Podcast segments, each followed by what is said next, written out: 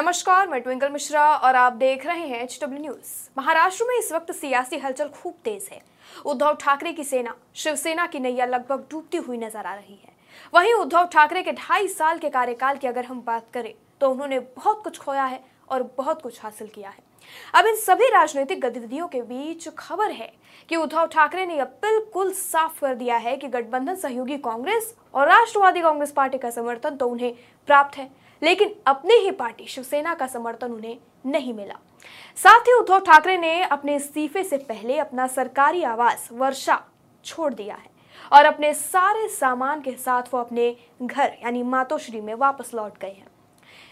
चलिए अब बताते हैं कि उद्धव ठाकरे ने महाराष्ट्र की राजनीति में क्या हासिल किया है और क्या गवाया है।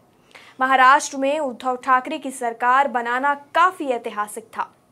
विचारधारा के दो विपरीत छोर पर खड़ी पार्टियाँ, यानी कांग्रेस और शिवसेना, सियासी मजबूरियों की वजह से साथ आई और महाराष्ट्र में दोनों ने मिलकर महाविकास अघाड़ी गठबंधन बनाई और सत्ता संभाली।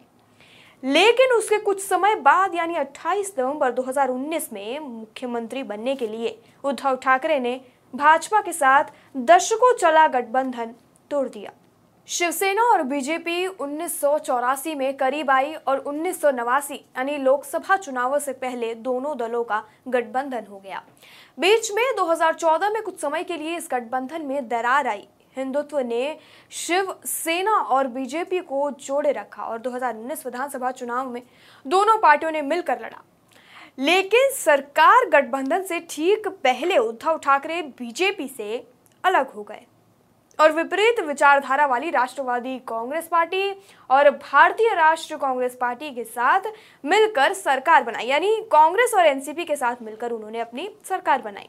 उद्धव ठाकरे की सरकार ने कई उतार चढ़ावों से गुजरते हुए ढाई साल पूरे किए और अब एक नाथ शिंदे के नेतृत्व में पार्टी विधायकों की बगावत के बाद उनकी सरकार संकट में आ गई है।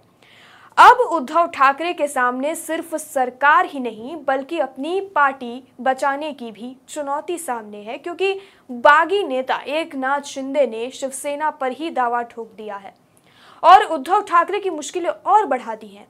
महाराष्ट्र के मौजूदा सियासी घमासान में एक नतीजा ये भी हो सकता है कि एक नाथ शिंदे बागी शिवसेना विधायकों के साथ बीजेपी से हाथ मिला ले और राज्य में सत्ता बदल जाए। इसी के साथ उद्धव ठाकरे के लगभग ढाई साल के कार्यकाल का भी अंत हो जाएगा।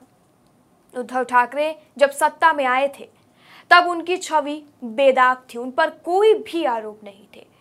उन पर कभी किसी तरह के भ्रष्टाचार का या कोई भी आरोप उन पर नहीं लगा था। उद्धव ठाकरे के कार्यकाल को अगर देखा जाए तो उस पर कोविड महामारी हावी नज़र आती है। विश्लेषक मानते हैं कि इन ढाई साल में उद्धव ठाकरे ने कोविड के खिलाफ तो जमकर काम किया, लेकिन इसके अलावा वो कुछ और उल्लेखनीय नहीं कर पाए। यानी अगर कोविड 19 की बात करें तो सबसे पहला केस महाराष्ट्र में आया था।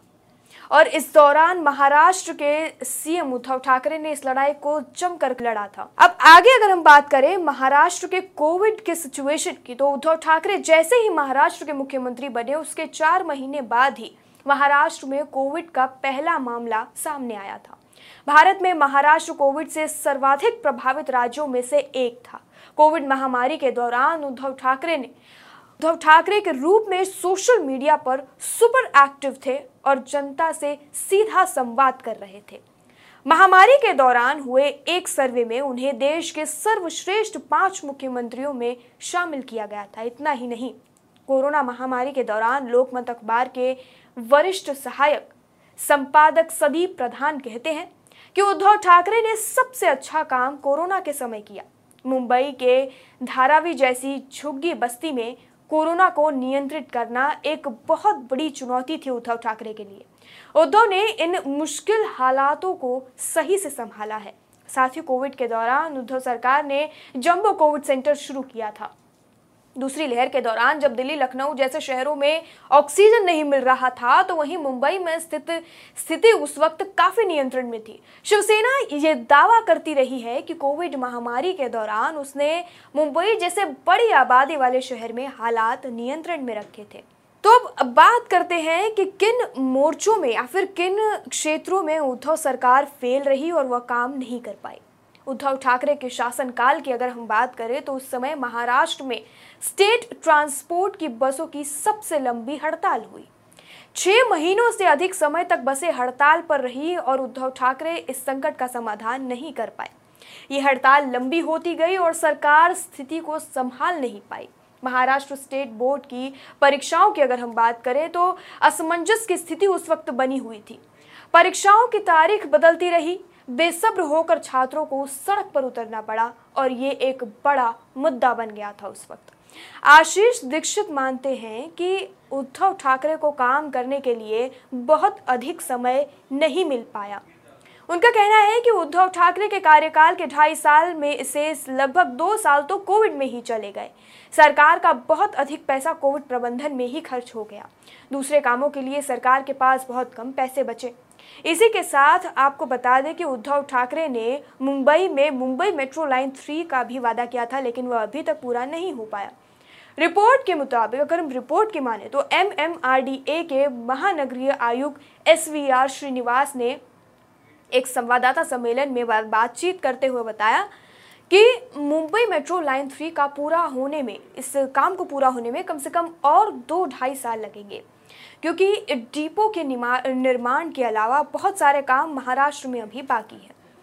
तो इस पूरी रिपोर्ट में जिस तरीके से सामने आया है कि महाराष्ट्र में कुछ काम उद्धव ठाकरे, हालाँकि कोविड 19 में महाराष्ट्र में उद्धव ठाकरे ने बहुत से काम किए और जिस तरीके से बताया गया कि इस सबसे ज़्यादा मतलब जिस तरीके से पाँच मुख्यमंत्री के नाम सर्वश्रेष्ठ रहे, उनमें से एक मुख्यमंत्री उद्धव ठाकरे का भी नाम उनमें से एक था। और बाकी अगर क्षेत्रों की हम बात करें तो उद्धव ठाकरे उन मामलों में पीछे रह गए। यानी कई ऐसे वादे थे बसों को परीक्षाओं को लेकर, बसों को, मेट्रो को लेकर, महाराष्ट्र में कई ऐसे काम रहे जो अभी तक उनके कार्यकाल के दौरान नहीं हो पाए।